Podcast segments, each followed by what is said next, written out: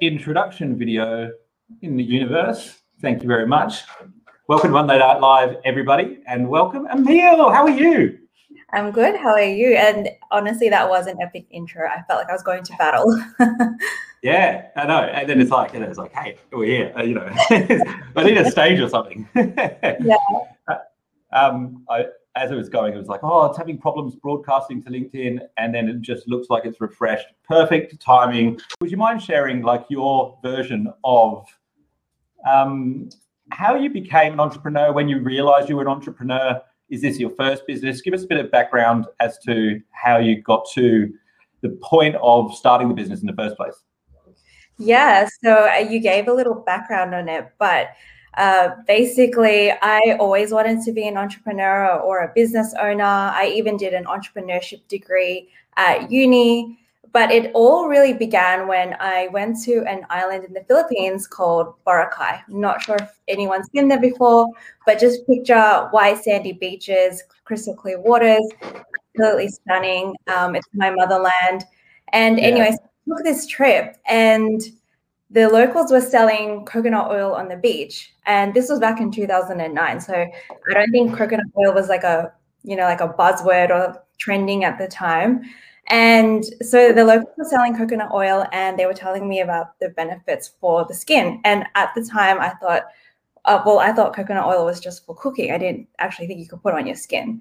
And so they were explaining it to me and that's how i discovered the benefits of coconut oil but it wasn't much later until I became a flight attendant a few years later.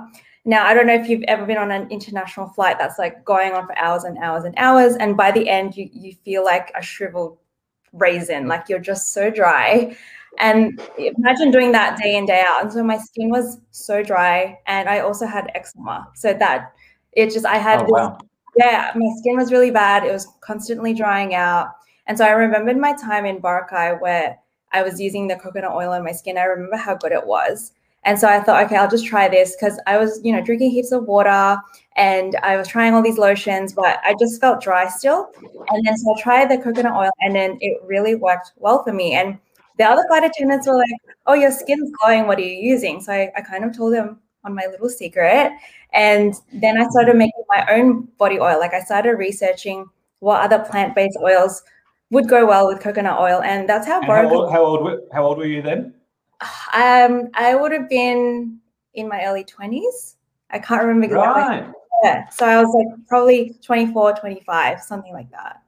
Wow! And you started making your own coconut oil. It, yeah, I was hand making this product. So when I first started wow. my, I was hand making it. Yeah, wow! I didn't even know where, how to how you'd start. Did, what did you do? Search it up online? you know, I look back and I'm so glad I journaled. So I would write down all everything that I was thinking of, what I discovered, and Google was my best friend. And yeah, emailing people, like just anyone. I didn't know anyone in the business world at all. I mean, like I knew people from my uni degree, but not everyone went on to become an entrepreneur. Hmm. And so, like, I was, yeah. you studied entrepreneurship, didn't you? Yeah, I did. not everyone became an entrepreneur from that degree and you know the funniest thing is, I yeah. was probably one of the worst students in my course. Like I wasn't even mm-hmm. one of the ones that excelled. I failed a couple of times some of the subjects, and I had to do it again. Funnily enough, now I need to mentor the students there. So yeah, I, I, I got asked to go back to my high school and talk about entrepreneurship, and I know exactly what you're talking about because I, I got up and I, I hadn't prepared anything. I thought I was being interviewed. And I said, well, the first thing you need to know is it doesn't matter what grades you get at school. Um, and then the other four speakers backed me up. So uh, it's so interesting when you said oh, you studied entrepreneurship. I didn't know that was even a degree. It, um, yeah, it's a bachelor of business majoring in entrepreneurship. That's, uh, I mean, I guess that's awesome. But then, of course, like, you know, again, the, the, the bad students are the ones that, that uh, kick goals, and the guys that did really well end up in a job. yeah, exactly yeah. So that's crazy. So so you were with Virgin, weren't you? Yeah, I was with Virgin Australia. Yeah. And so how long were you with them? Five years, and honestly, it was an, an amazing Good job. to work for, isn't it? Yeah. Yeah, it was so good. Uh, it, I had nothing bad to say about working for Virgin. It's just I I wanted to be my own boss. Um, but I also loved traveling. So I thought that's why you see a lot of the travel theme in my business because it's just, I've combined things that I love and I've just turned it into a brand. Yeah, Emille's Instagram looks like a lot, like a travel. Um, yeah, it's just, well, I mean, I, I imagine not traveling during COVID, but you seem to be everywhere. That's why I haven't been posting as much because I'm not traveling. So. yeah, I know. I know how you feel. I totally had a lot more to post about before COVID. Um, so so okay, so te- we, we've got to the point where you're making your own coconut oil, hand making your own coconut oil. How does one get from there to creating an e-commerce business, marketing that e-commerce business, and turning it into this like the, the amount of growth that you must have had in the last five years has been, must have been huge. Yeah, I like I when I actually uh, talk about my story and I listen back to myself and thinking about it and reading the journals that I used to have, it just honestly it's just crazy.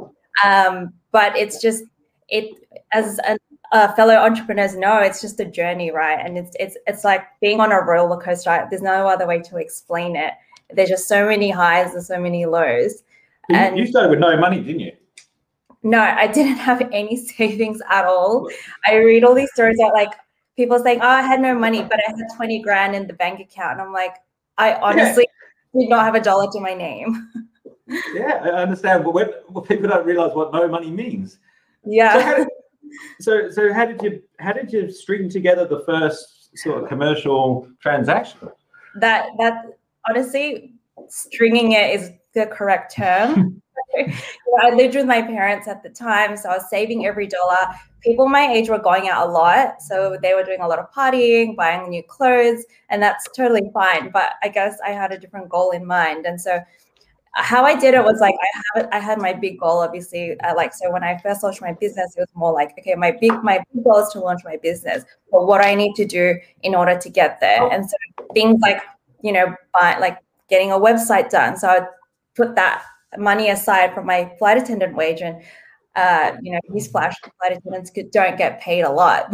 I would. Uh, websites are expensive. You know, e-commerce. They, yeah, they were expensive. Yeah. I didn't even know what Shopify was at the time. I think I used WooCommerce to begin with, and so I yeah, I, I got work. I got WooCommerce. oh, do you? yeah. I use WooCommerce to be, and I didn't know how to use anything. I'm not tech savvy, so I, yeah, I had to put away a couple of grand just to set up a website, and then the next thing was to buy the packaging and then the raw materials, and it was just those little steps, and then eventually I got there, and I was like, okay, I'm I'm ready to launch now, and then yeah. Yeah. Yeah, listen to this, guys. Like, you know, it, it, it put gets it together at two grand. You know, which by the by the way, for everyone, everyone listening who's a business would know that is a but like a really cheap website. But it, at the time, that would have been a lot of money. Like, you know, that's like I can't afford to for this website not to be good. Um, and then you've sort of done it by the stages. You sort of you've sort of created this product. You get okay, but now I've got to get the website. Then you've got to get get in front of customers you're cold emailing because you don't have a choice. And so you sort of you learn all these things about like growth hacking a business that now when you've got a seven figure business, like and you see companies spending money on like I mean you you must um you must still be like quite careful with what you spend money on because of the experiences you've had and therefore your margins must be a lot larger yeah, I feel like also when I started my business, and because probably of my age of how young I was, even though I had an entrepreneurship degree, I think you enter the business world quite naive, and so you yeah. kind of a little bit more risk. And mm. as I've gone through my business journey, I, I feel like I'm a little bit careful of how I spend my money and what we do with it. But in the beginning, I was like, oh yeah, let's just do that and let's do this. Yep, let's just because you didn't know what would work for your business and what wasn't. And you there's no blueprint for what will work with business because every founder and every business is different. Yeah that's right. What's the number one challenge you've had to overcome along the way? Was it was it starting or was it something else since then? I feel like number one challenge, especially for a business that's bootstrapped and didn't really have a lot of money to begin with, is uh, cash flow. Because as, as you're getting bigger, you need to buy more stock. And um, now we're in the process of trying to build our team. And it's just all these things. Uh, it's, you know, it's a big initial investment. And so that's probably the biggest challenge I've had. So when, when you get to a point, and because we've all been there as entrepreneurs, and no one likes to talk about it, but when you when you're cruising along, you're growing, and then you, you get to a point, and you're like, "Oh shit, there's not enough money. To, there's not enough money at the end of the month to pay all the bills, and and you know something has to be done. You don't know what it is, but it's your responsibility. What what do you do in that moment, like to get yourself in the right headspace to be able to solve the problem? Yeah, that's probably one of the biggest mental challenges. Is always like as you said before, it's like you'll have the bills coming and you know it's coming, but you're like, not enough money's coming in. And sometimes it will happen within your journey. And you always try to plan for that, right? But sometimes you just can't because exactly. as last year showed, like COVID, that's a curveball for everybody. And so for me, it's just like I just surround myself with the right people because there's times where it's really hard to pull your like really difficult to pull yourself out of that that mental hole of doom and gloom. So just surrounding yourself yeah. with people and then and people that can lift you up and you really just got to find those people that will help you through those times yeah yeah and then i mean I, I in my experience they've been that easy to find but you know when you do find them you hold, hold on to them like most of the time it's like if you told if you told um, if i told any of my friends who weren't business owners right and said hey I, you know, like i just I had a bad day I, like i've got $20,000 extra worth of things I've got to pay next week and I don't have the money for it. And then they'd, they'd just be like, what? $20,000? Like it, it make it worse. And so you've got to yeah. be careful who you share it with, you know? Because yeah, because I mean, these are these are numbers that like for business owners it's a normal thing, but that's sometimes that's somebody's salary and for them it's so yeah. shocking once you tell them and then it, like then you get anxiety and you're like why did i even tell this person yeah, exactly and uh, we, so many people could relate to that we need to i think as entrepreneurs we need to make the conversation that we just need to bring it more to the forefront and and and talk about it with each other. But so surrounding yourself with the right people i've got that. That's that's um you know that kind of been easy as well with an e-commerce business um even before covid was it? Uh, yeah, in the start, like I said before, I didn't know anybody in the business so I was doing a lot of cold emailing, and I found just going to events um, now that things are opening up again, but going to events where you can meet like-minded people and trying to meet other entrepreneurs, I found that really helpful for me because yeah. you know, as, as you know, your friends who are maybe in the corporate world or not business owners, you know, as much as they support you, they don't understand what you're going through, and it being a business owner or an entrepreneur it can be really lonely. And so trying to find people who are doing the mm. same thing and just even if it's someone that you can bounce off of and be like, you know what, I'm having such a crap day. This is what's going on. And they're like, oh yeah, I went through that the other day too. And then you just feel it a little bit better. Yeah, yeah, yeah. Yeah. you say, I got twenty thousand dollars worth of extra bills, and they say, Oh, I've got a hundred thousand. You're like, oh shit, well. yeah. um, all right. Well, yeah, yeah, we've all been through it at least, you know. So so you now okay, so you've got the website built. Now you've got somewhere you can sell the product. Have you already? Are you still doing the distribution? Oh, sorry, still creating it by hand or? or no. yeah, if we were doing that, oh my At god. That like so when you create the website, the first order you weren't doing by hand, or you you so find the supplier. Uh, so with my business, it was actually my side hustle for a few years before it really started to take off. Uh, oh, so okay. yeah, so by the time I went full time, that's when we started getting it manufactured. But up until that point, it was handmade, so made with love. oh, that's awesome. So, were you doing it you, yourself at home, or?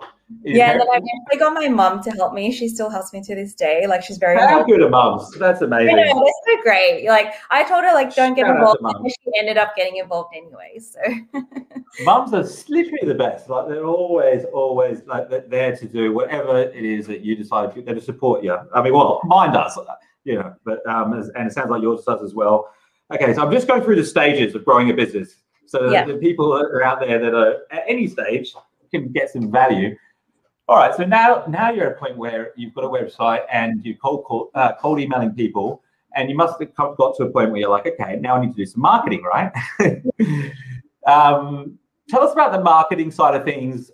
You know, in terms of like, you know, the, the trial and error. What did you find didn't work? What did you find you were able to scale? Tried so many things. I think everyone can relate to that. Like just should I go on this platform? Should I go on this platform? Should I try this? oh, that's so expensive. How much is that retainer? And so we were doing all these different things. Uh, so when we first started, 20, imagine 2015, Instagram, Instagram didn't even have video at the time. There was no stories. There was no TikTok.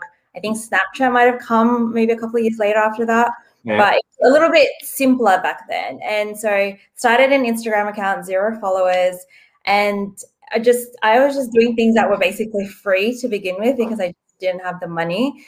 Uh, but one of the things I did save up for was PR. And I found that really I, I, I didn't get, I wouldn't say like you get like when you do paid advertising, you, you, you get immediate results. Like you can track it. With PR, you can't.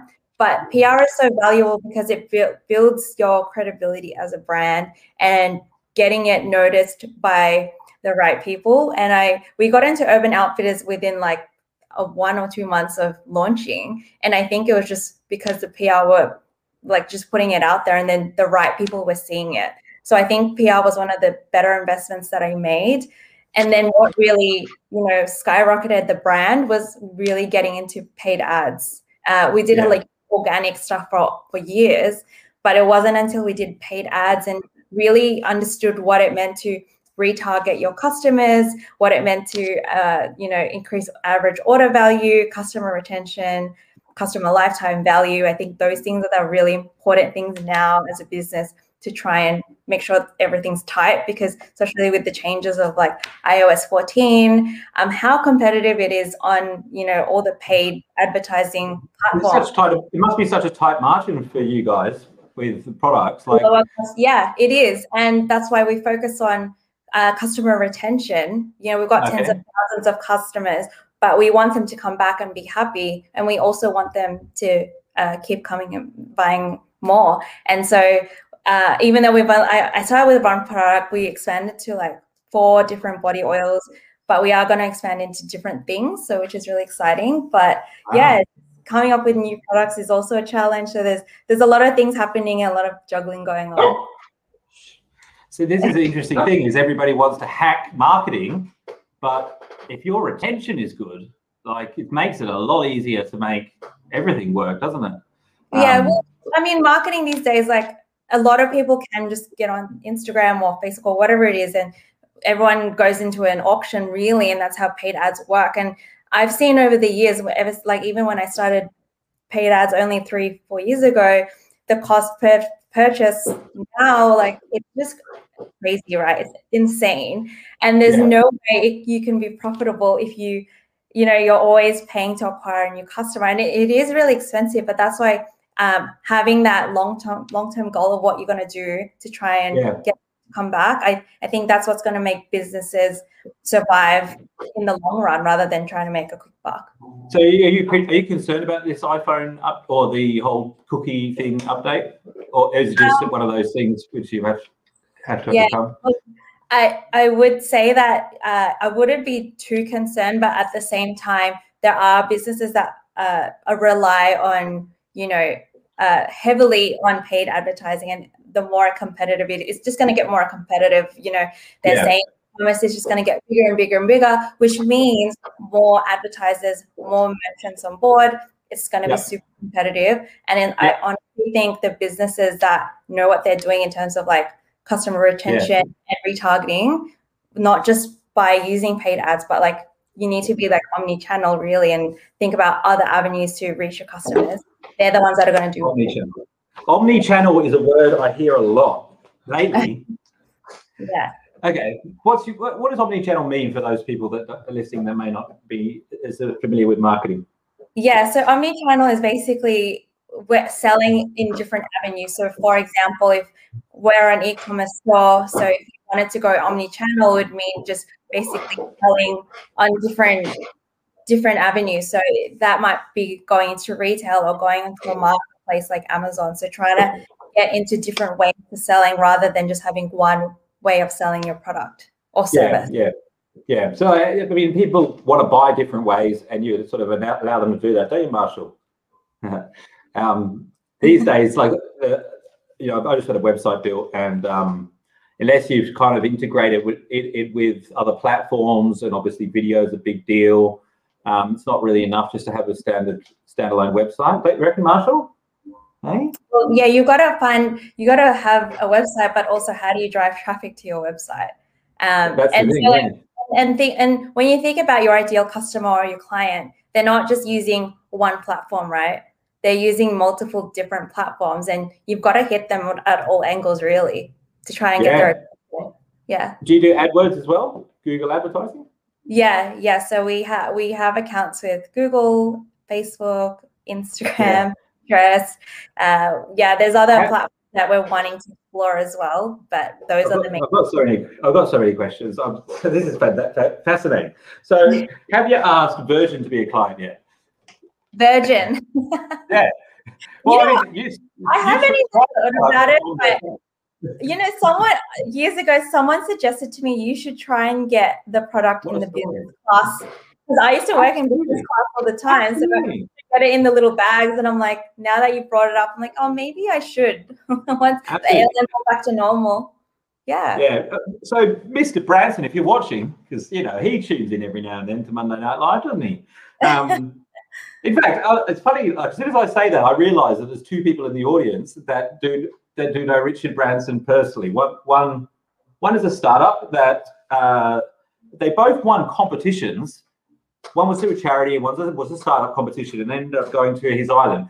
So, um, if you know Richard, could you please ask him to get in touch? We've got a bit of a deal for him. Oh, I'd love that. I, never had the pleasure of meeting Richard. We there was so many times that he did like the inaugural flights, and I was never lucky enough to do them. So, um, yeah, that's my dream to meet him one day. Actually. Yeah, I've heard he's got amazing presence. Like makes you feel like you're the only person. He's- one of my, he's my earliest business mentor. Um, in terms of well, don't like he's not a mentor me personally, but I've always looked up to him. Like I just can't. I just whenever whenever I'm stressed, right, about my little business, I think Richard Branson's got 400 companies and he's on an island. But like, obviously, there's a way to manage this. He's doing something right. Yeah. Oh, that's awesome. And what made you decide to leave the the um, Virgin? It sounds like it was a pretty good job and start your own business. What was it that um, what was it that, like? Were you uncomfortable there? Was it something that inspired you? Or Yeah, so I was still working there for a couple of years whilst I was working on my business on the side. Uh, and then it kind of hit me once. I, I don't know, maybe it was like a, I wouldn't say it's a midlife crisis, but you know, I was in my mid 20s. I was like, what am I actually doing with my life? What am I, what do I actually really want to do? And Yeah. I and I, I was like, don't lie to yourself. What do you want to do? Let, let's be honest. What's your big dream? And my big dream was to be my own boss and have my own business. And I wanted my little side hustle business to do super well and I wanted to sell it one day for like X hundred million dollars or whatever. So I was like, okay, that's what I'm going to work on. And as I had that simple mindset shift, uh, I got an email from work saying like, hey, we're offering leave without pay for, for 12 months if you want to go work Wow. on something else. Yeah, and they're so generous. They they do that and they take on. You have to apply and say why you're doing it, but they let you do that because want you to go have a break. And if you decide to come back, you can have your job. And if you don't, you can just leave. And so that was offered to me and I got it.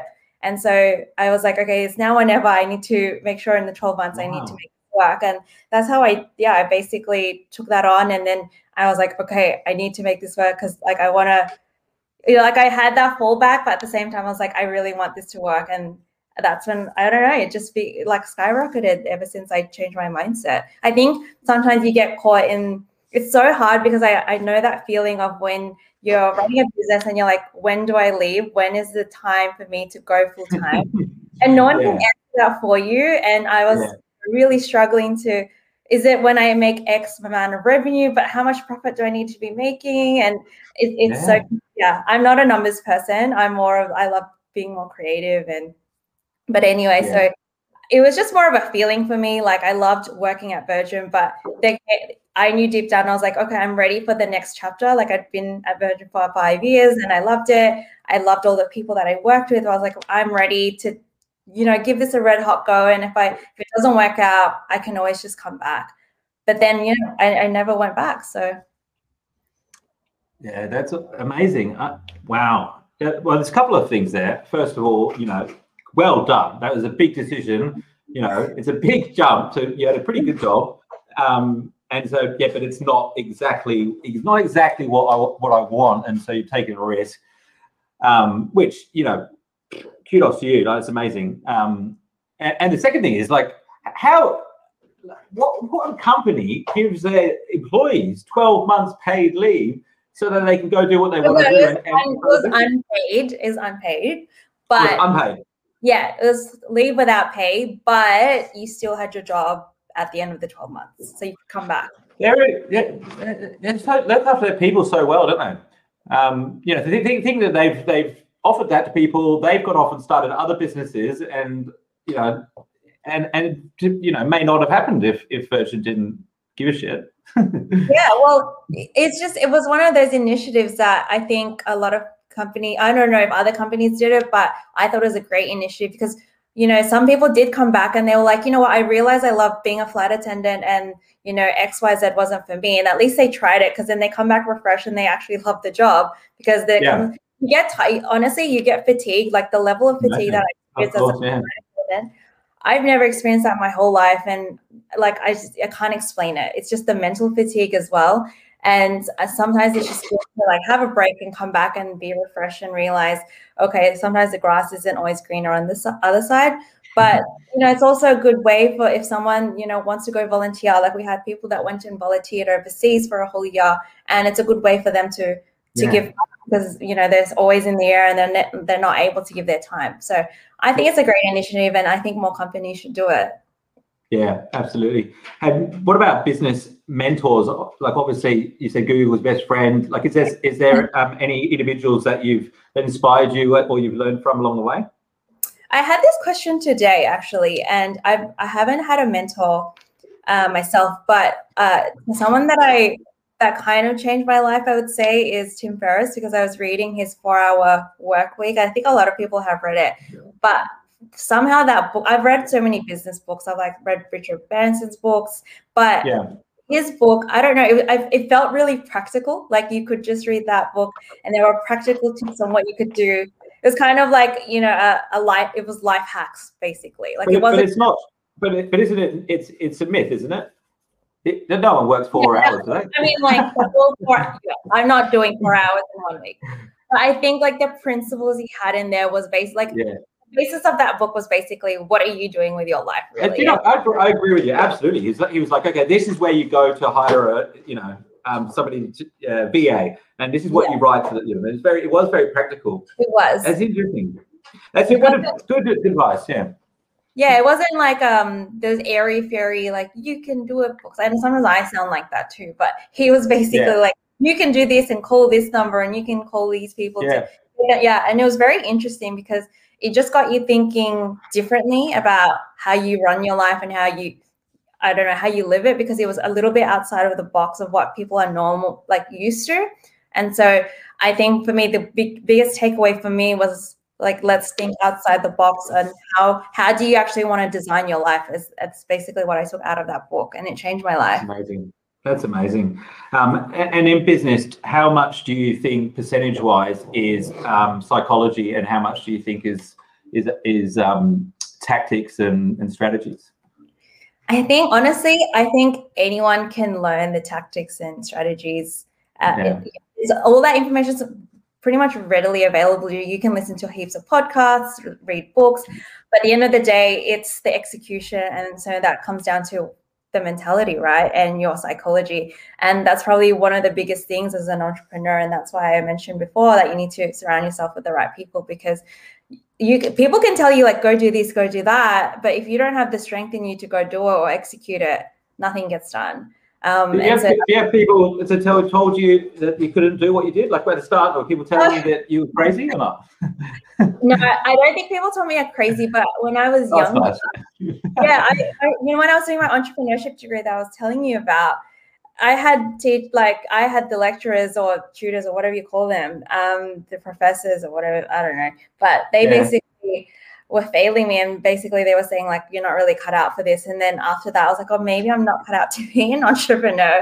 And um, i don't know it's just sometimes people will tell you you can't do things and i remember even in english um, at school she's like you know you can't write this essay and she actually said you can't do it but then i ended up doing it anyway. I just like I don't know. Sometimes when people say I can't do it, I feel more motivated to show them, no, I can do it. wow. I, I don't mind when people tell me I can't do it because then I'll I'll be like, no, I'll show you.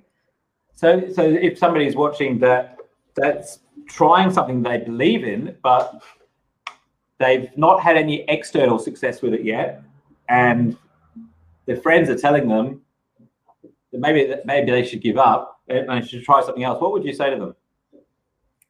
Honestly, I, it's all within reason too. But I think at the end of the day, the only person's opinion that matters is really yours because it's your life, it's your business, and it's really it's not. I mean, whatever your friend's saying or whoever's saying this, they're not going to be paying the bills at the end of the day. So it's whatever whatever works for you, and if you you you believe in it and no one else does, well then that's fine. I feel like I personally didn't get like from friends, I didn't get the biggest support. Like they did support me at the beginning, but then after a while, like the support wasn't maybe there as much as I wanted.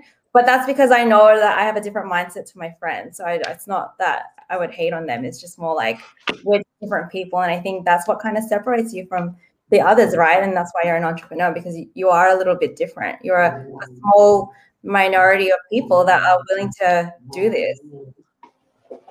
Wow. Yeah, so good. I can't believe you're 29 years old. It's amazing. Well done.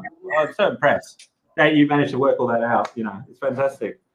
Um, yeah, really impressed. Um, so, what are your goals for the business? You mentioned that you had dreams initially of X hundred million dollars, and I'm sure that, I'm sure you've defined what the X is. What's your what is your goals these days? So the business, with obviously the goal right now is just growing. Um, we're just trying to get new products to the market, listening to what our customers want. Um, the next step is most likely getting into retail. So we are in the process of thinking about what, who do we want to partner with, and how we, we want to distribute it, and which markets we want to enter. Our biggest market right now is the US. So that's something that we're working on, and potentially the EU. But the end goal is for me, I mean, I love what I'm doing. I love e commerce. I love being in the beauty space. Um, but one day I do want to help others that, you know, might want to start their own business and don't know how to, because I remember that feeling. And so I want to help those people. Um, maybe if the timing is right or we have the right buyer, I'd be willing to have that conversation of selling my business. But at the moment, it's just me trying to grow it. Right. Okay. So you, you would consider an exit, um, and then what? You, you perhaps start another business. Yeah, maybe perhaps start another business, just chill for a little bit. Um, but I still want to be involved in business. Like I think, you know, as I mentioned before, when I was a little girl, I've always been interested in business, and that's something I probably will keep doing until, you know, my legs fall off. yeah. So I didn't. I must have missed that bit. So when you were when you're a child, like, did you did you experiment with any businesses? Did you sell lemonade sell, sell lemonade after the rugby matches yeah I, I didn't do that but i just i remember like i had this like school diary and um, at the back of my school diary i had i didn't know what a vision board was but it was basically a, vis- a vision board and i was like writing right.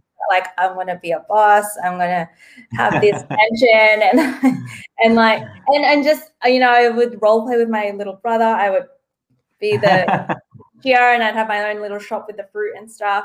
And so that's something I always wanted to do. I just didn't know what kind of business I want to do. And then, you know, I was really disheartened when um, I wasn't doing well at my entrepreneurship degree. But I think oh, just yeah. because, I, because, I, just really wanted to do it. And it was something yeah. that stuck with me. And when I was honest with myself, I was like, I just need to have uh, give it a go. And if this person can do it, why can't I? That was kind of my mentality. So then I just gave it a shot. And I, I think I just never got off that train. Like it's just been going, going, going, going, and I just never got off. Yeah, that's fantastic. Um, and yes, and and you've been back to that university, haven't you? To speak, is that what you said? To, yeah. Yeah, they yeah. invite me to mentor the students. So uh, yeah. so the we like fuck you guys. We, I did it. Yeah, it is funny because the subject I failed was actually called applied entrepreneurship. So it was basically telling you you can't be an entrepreneur, you don't know what you're doing. Um, no, I, I failed it and then I just passed. I had to do it again and I, I just passed. And then, um, yeah, so a few years later, I, they they were the ones that reached out to me and they're like, "Oh, we've seen what you've been doing. We'd love to get you to mentor the students and help them with that subject." And every student I've, you know, uh, mentored have gotten high distinctions. So, oh wow, yeah, that's fantastic. I mean, good on the university for realizing, you know, like they need entrepreneurs that are actually entrepreneurs to come in and talk to the students. Yeah, because um, yeah, sometimes they did have people that come in that they were entrepreneurs too, but maybe I think entrepreneurship isn't very defined. Like it's, I would say, it's not a black and white kind of subject like you know medicine or something. So sometimes yeah. someone doesn't seem like an entrepreneur, like the ones in my course that seems like entrepreneurs work in the corporate world now. So sometimes yeah. it's, not, it's the ones that you least expect that have the potential to become an entrepreneur. Or maybe i was just at the age that i hadn't realized it yet or you know i just needed a bit more life experience. Yeah any, anyone could do it. Like that, that, that, i don't think necessarily a business owner is an entrepreneur. Um, i think that somebody that can create something out of nothing is an entrepreneur like is an entrepreneur. Like uh, you, you think about all the great entrepreneurs out there in the world you know, if they had a great idea and no money, it wouldn't bother them one bit. They, they would, they were because there's so many different ways to raise the money. Who cares how we do it? We'll figure it out. But like, you know, there's always so many other possibilities before you go. Oh, you know, no, that's not possible. You know. yeah so actually there's a, a couple of um when i first started i didn't know any of these things so if anyone's listening um, for e-commerce there's companies called like wayflyer that can help you fund your business Okay. Yeah. Um, I think another one is like Clear Clearbanc or something like that. But they yeah. basically help fund e-commerce businesses, and it's not like a bank. So I don't know the ins and outs of it, but you know, there was this, this was just stuff I didn't know, and I honestly thought it was either like I needed to raise money from like investors or just yeah. ask friends and family, and I didn't have either of those options, or like go to the bank. I couldn't go to the bank either, so I was like, what a blessing, though. yeah. I was just like, well, I'll save the money that I have and just do it slowly. And I think my journey took longer than when, like, you know, there's overnight successes. But I mean, it allowed me to learn. So it was yeah, okay. It seems it seems slow to you, but you've done it ex- exceptionally. Like it's, exceptionally yeah, it's like a lifetime for me when I think about yeah. it. Like six years in hindsight is not long, but for me, it, it feels like it's so long ago. And I was a totally different person when I first started. Yeah, that was that's, that was going to be my next question um, because taking that risk and, and, after being in that you know university degree where the external validation wasn't really there, um, and then having achieved a success, and now you're getting asked to speak on Monday Night Live. You're you baby, right? um, but but you must feel incredibly proud and and confident. How's it changed you as a as a as a person?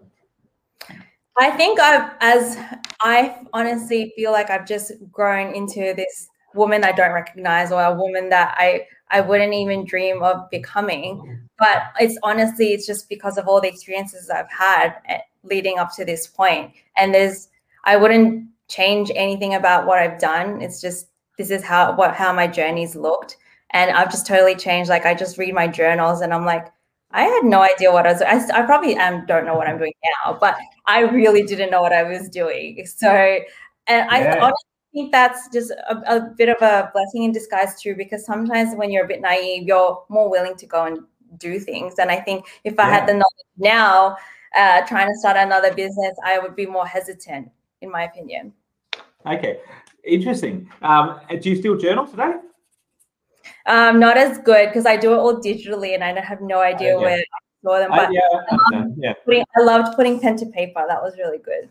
Well, because I think what you do, because a lot of entrepreneurs. I posted about this last night on Instagram. Compare themselves to other people, right? And it becomes a very like risky place from mental health perspective. But just by the act of doing those journals, I can see you comparing yourself to who you were two, three years ago, which is really healthy. Like it's really good to look at how far you've come you know, and, and build your but builds it. It builds a, a lot of um, security, self-esteem, confidence, and which is a very resourceful state to be in.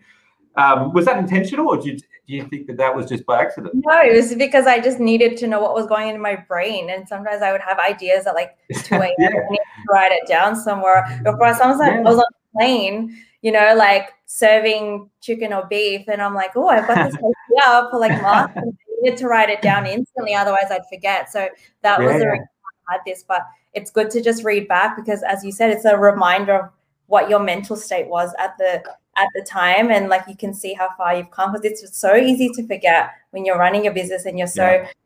in that cycle, right? And you forget how far you've come, and you yeah, it's a it's a good reminder.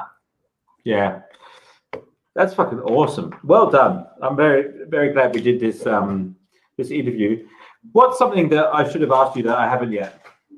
I, feel like you've covered everything, but you know, if anyone's listening that's you know doing e-commerce, it's I think people think e-commerce is easy because there's so many, you know, these gurus out there that trying to sell like courses and um, saying, you know, drop shipping's easy and you can make thousands of dollars in a day. But honestly, it's it's hard. It's hard work.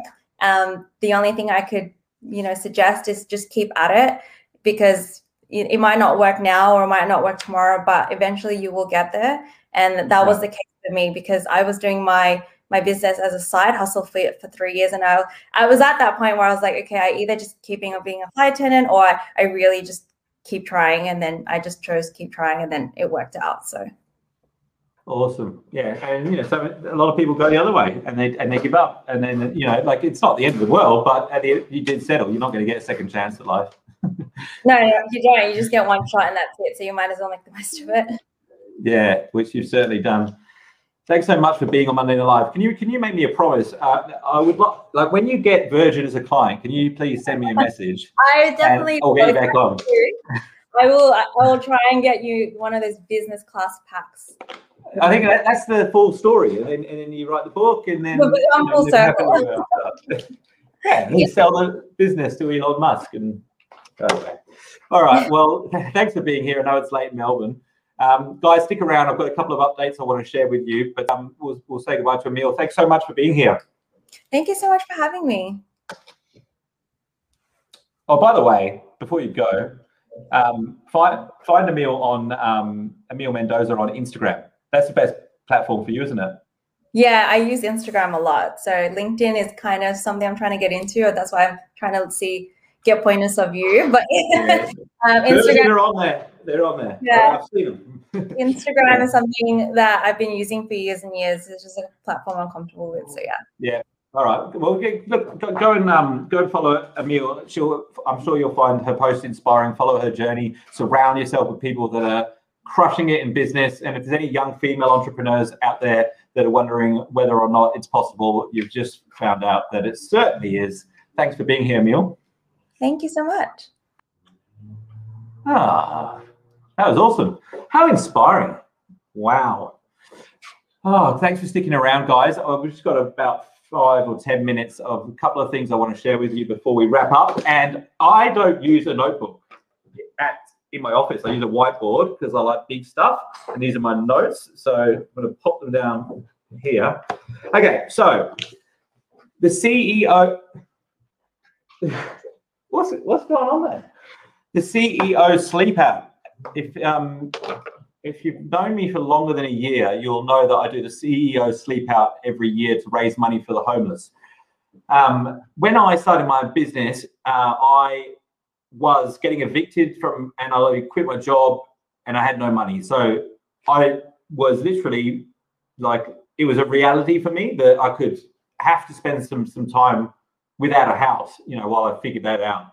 Um, and so I think it's it's quite an easy, like it's, it's not that difficult to find yourself in that position to be homeless. But what concerns me the most um, and which is why I've done the CEO sleep out each year. Because I, I, mean, I did it the first time. I was like, I raised three thousand dollars or something, and I thought, yeah, I'm not really making a different much of a difference doing this with. But I thought, yeah, but if you do it every year, like when you add that up, it, it is making quite a big impact. Um, so I made the decision to do it every year about four or five years ago, and um, and the number of children under the age of 12 that are homeless is it's going like this in Australia. It, it's growing all the time.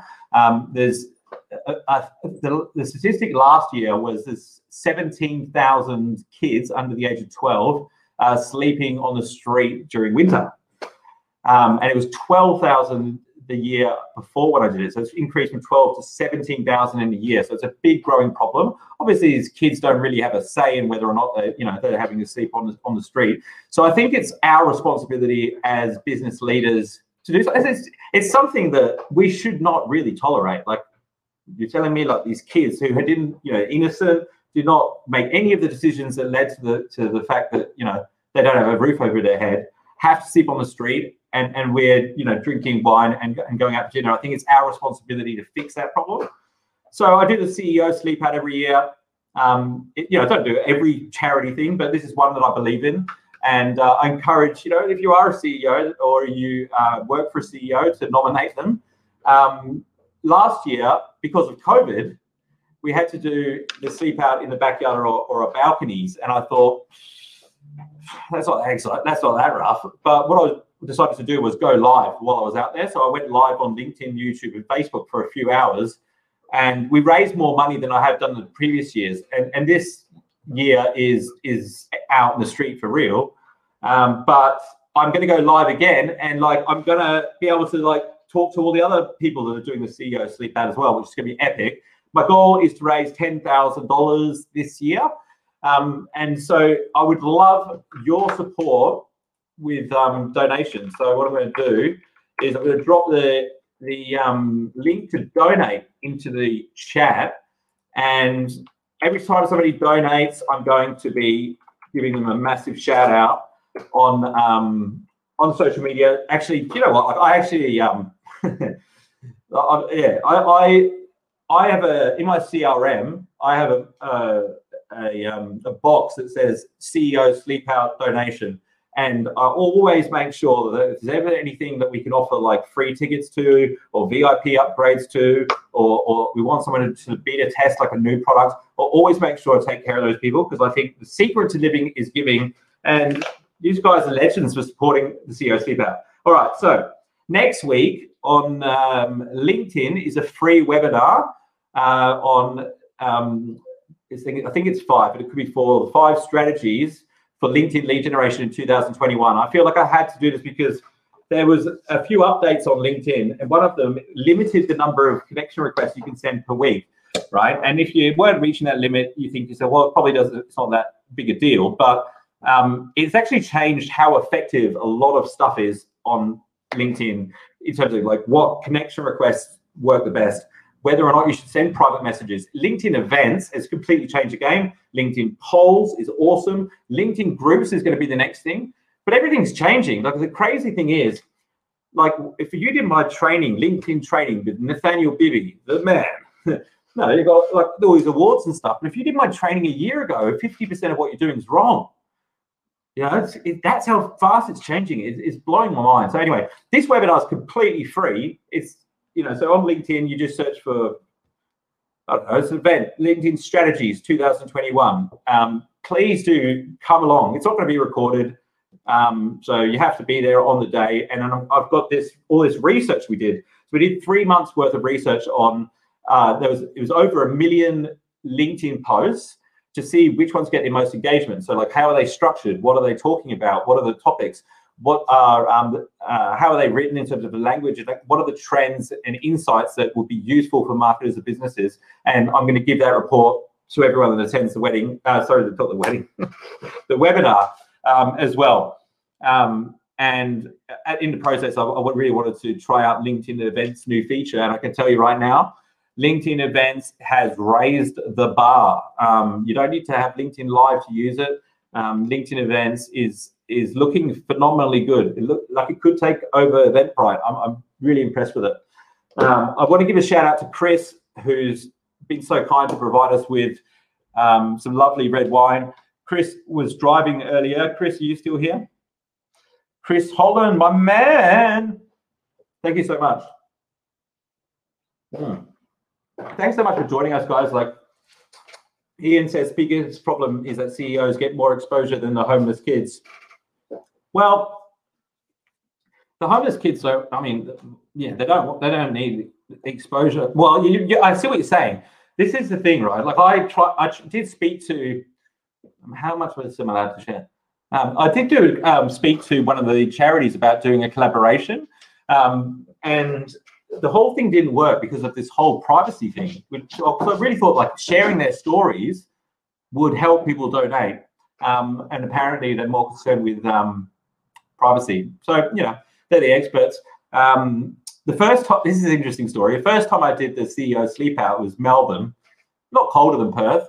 And we're at the um, convention center, out the front of the convention center. And at two o'clock in the morning, like I'm still trying to sleep. I'm not used to sleeping, you know, on the street, obviously. Protesters come in, they're like banging drums and stuff. Homeless people protesting against what we were trying to do, saying, You guys don't understand, you CEOs, blah, blah, blah, blah you know, um, you know, we raised millions and millions of dollars around the country. But I mean, I understand, but it, it was, I think it was a minority of the homeless community. Um, and because the, the, key is not just money, right? Like it's, it's being able to move them into like sustainable housing, sustainable careers. Um, I was walking down Chapel Street once, and uh, I, actually I was, I was running short on cash. Like I was down to like I didn't have much money in my pocket at all. Uh, I think I was waiting on a client payment or something. And this homeless guy comes up to me and he said, um, Hey, mate, have you got any money? And I said, um, What do you want the money for? And he said, I'm hungry. And I said, Well, I'm actually just going to get something to eat. Do you, do you want to come with me? So we, we go to the sushi place and we sit down. And uh, he proceeds to tell me how he had like a, a house in Toorak, two bedroom house, uh, sorry, two story house, four children and a wife. And that was uh, probably two or three years ago um, prior to us having that lunch. And anyway, he was just telling me about his life, and it just it just sounded like such a privileged life. Um, and then one thing led to another, and you know the wife left, and he lost the kids, and before he knew it, he, he wasn't um, able to put a roof over his head, and was you know walking up and down Chapel Street asking people for money. Um, anyway, so that you know, I, I bought him some sushi uh, and um, moved on, and then for like six months after that, I think uh, every time I'd go to Chapel Street, I'd see this guy and he'd be like, "Hey Nat, how are you, mate? Lunch today?" I say, "Oh, not today, buddy." but um, like if you talk to some of these people, right, like you can kind of see it's not that difficult to imagine that it's possible that you know each of us could end up there. It's and a lot of people have this judgment around like you know why people are homeless and that they should get jobs and all that kind of stuff.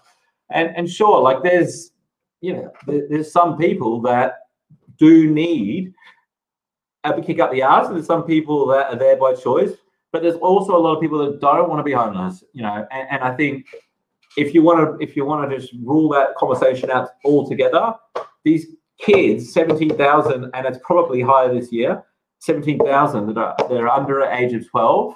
They, they, you know, they are completely innocent, and it's going to impact their whole life. They've got a lot to overcome before they can get on par with with kids that have had housing. And um, I'm just doing my little bit to, to raise some money. So please donate, support me, and I will do my best to to provide you value.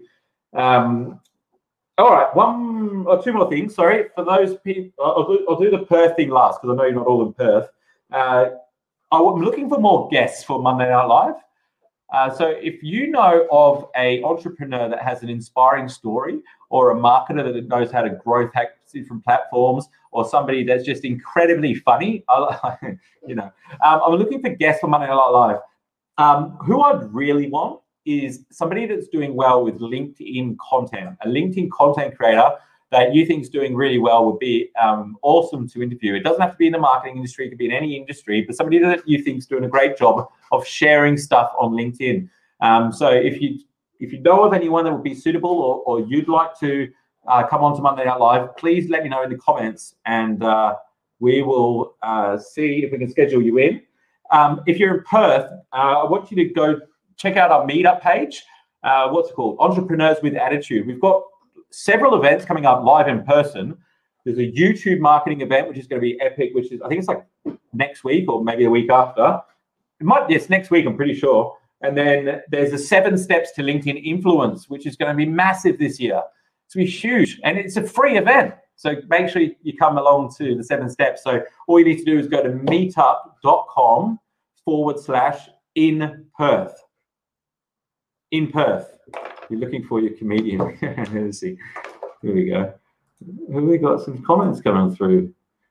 What do you think is more effective sponsored ads versus sales navigator for B2B? Look, if you if you if you're going to pay attention to the leads and answer them and follow them up, sales navigator is the way to do it. Sponsored ads is, is going to like it'll fill up some lead magnet funnel and then you've got to convert them. Sales navigators as a relationship based tool, there's nothing better, you know, for lead generation. And it's not just sales navigator, you've got to use it properly, but like and be active on it. And there's nothing that's going to stop you from doing that. But like LinkedIn, if you're a if you're a salesperson that is interested in generating their own leads, LinkedIn is where you should be spending all your lead generation time at the moment. In a year, will not be as easy as it is right now. Uh, it's fucking crazy. Uh, two years ago, I was telling people we can connect with people on LinkedIn who are a certain job title, certain industry, and a certain location, and we can connect with it as many as we want. It's a social database. And, and you and you guys are sitting there not connecting with anyone. And now LinkedIn's just introduced a weekly invitation limit. You can't send more than 100 a week, right? And so like this is bound to happen. And, and and even if you even if you could send more, it'll be monetized. Personal profiles will be monetized. It will all be monetized. It's crazy the amount of revenue that LinkedIn's been missing out on while we've all been growing our networks. Like, you know, on Instagram, you can't be like, oh, you know, target uh, retail CEOs. You know, they find you and they follow you, maybe they search that hashtag, then great. But on LinkedIn, it's like, okay, retail CEOs, Perth, there's a list of them. Send them all connection requests as they connect. More people show up in the second degree network. Like it's phenomenal the opportunity that we have. I think it's probably got a year to go. I like I'm yeah. If you're a B2B and you're not proactive on LinkedIn on a daily basis, you're really missing out on a big opportunity. I've been in marketing for 20 years, biggest opportunity I've seen to grow a business, and like become an industry leader without any money, without any money. Like, I'm sure you could do it on AdWords and, and, and spend a lot of money and you will be able to achieve that. Um, but like as a founder of a small business that started with no money, no employees, like this is the best thing I've ever seen. Ever seen you know, um, obviously our guest today, like she's in B2C and, and you know, she found the same thing with, with Facebook ads and, and has just scaled the shit out of that, you know? Um, so it's about finding how you can growth hack a business, but it is about finding that like lead tap that you can turn on and off.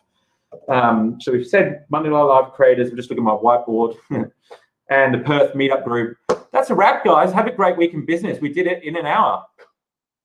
Um, oh, Ian, great comment, legend. I would. I'm looking forward to seeing how many thousand dollars you donate. I'm joking. I'm joking. Like every little bit helps, even if it's like five, ten dollars.